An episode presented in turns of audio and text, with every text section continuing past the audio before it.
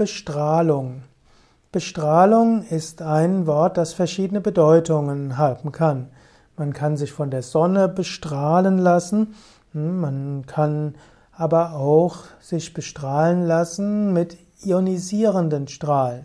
In der Schulmedizin gibt es eben die Bestrahlung als Behandlung von Krebsgeschwülsten.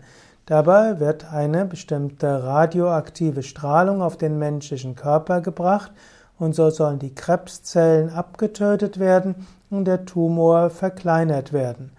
Die Strahlen sollen nach Möglichkeit hauptsächlich die Krebszellen töten, aber die gesunde Zellen so wenig wie möglich schaden, schädigen. Bestrahlung ist also eine der verschiedenen Therapiemöglichkeiten bei Krebs ist aber nicht ganz ungefährlich und kann verschiedene Nebenwirkungen haben.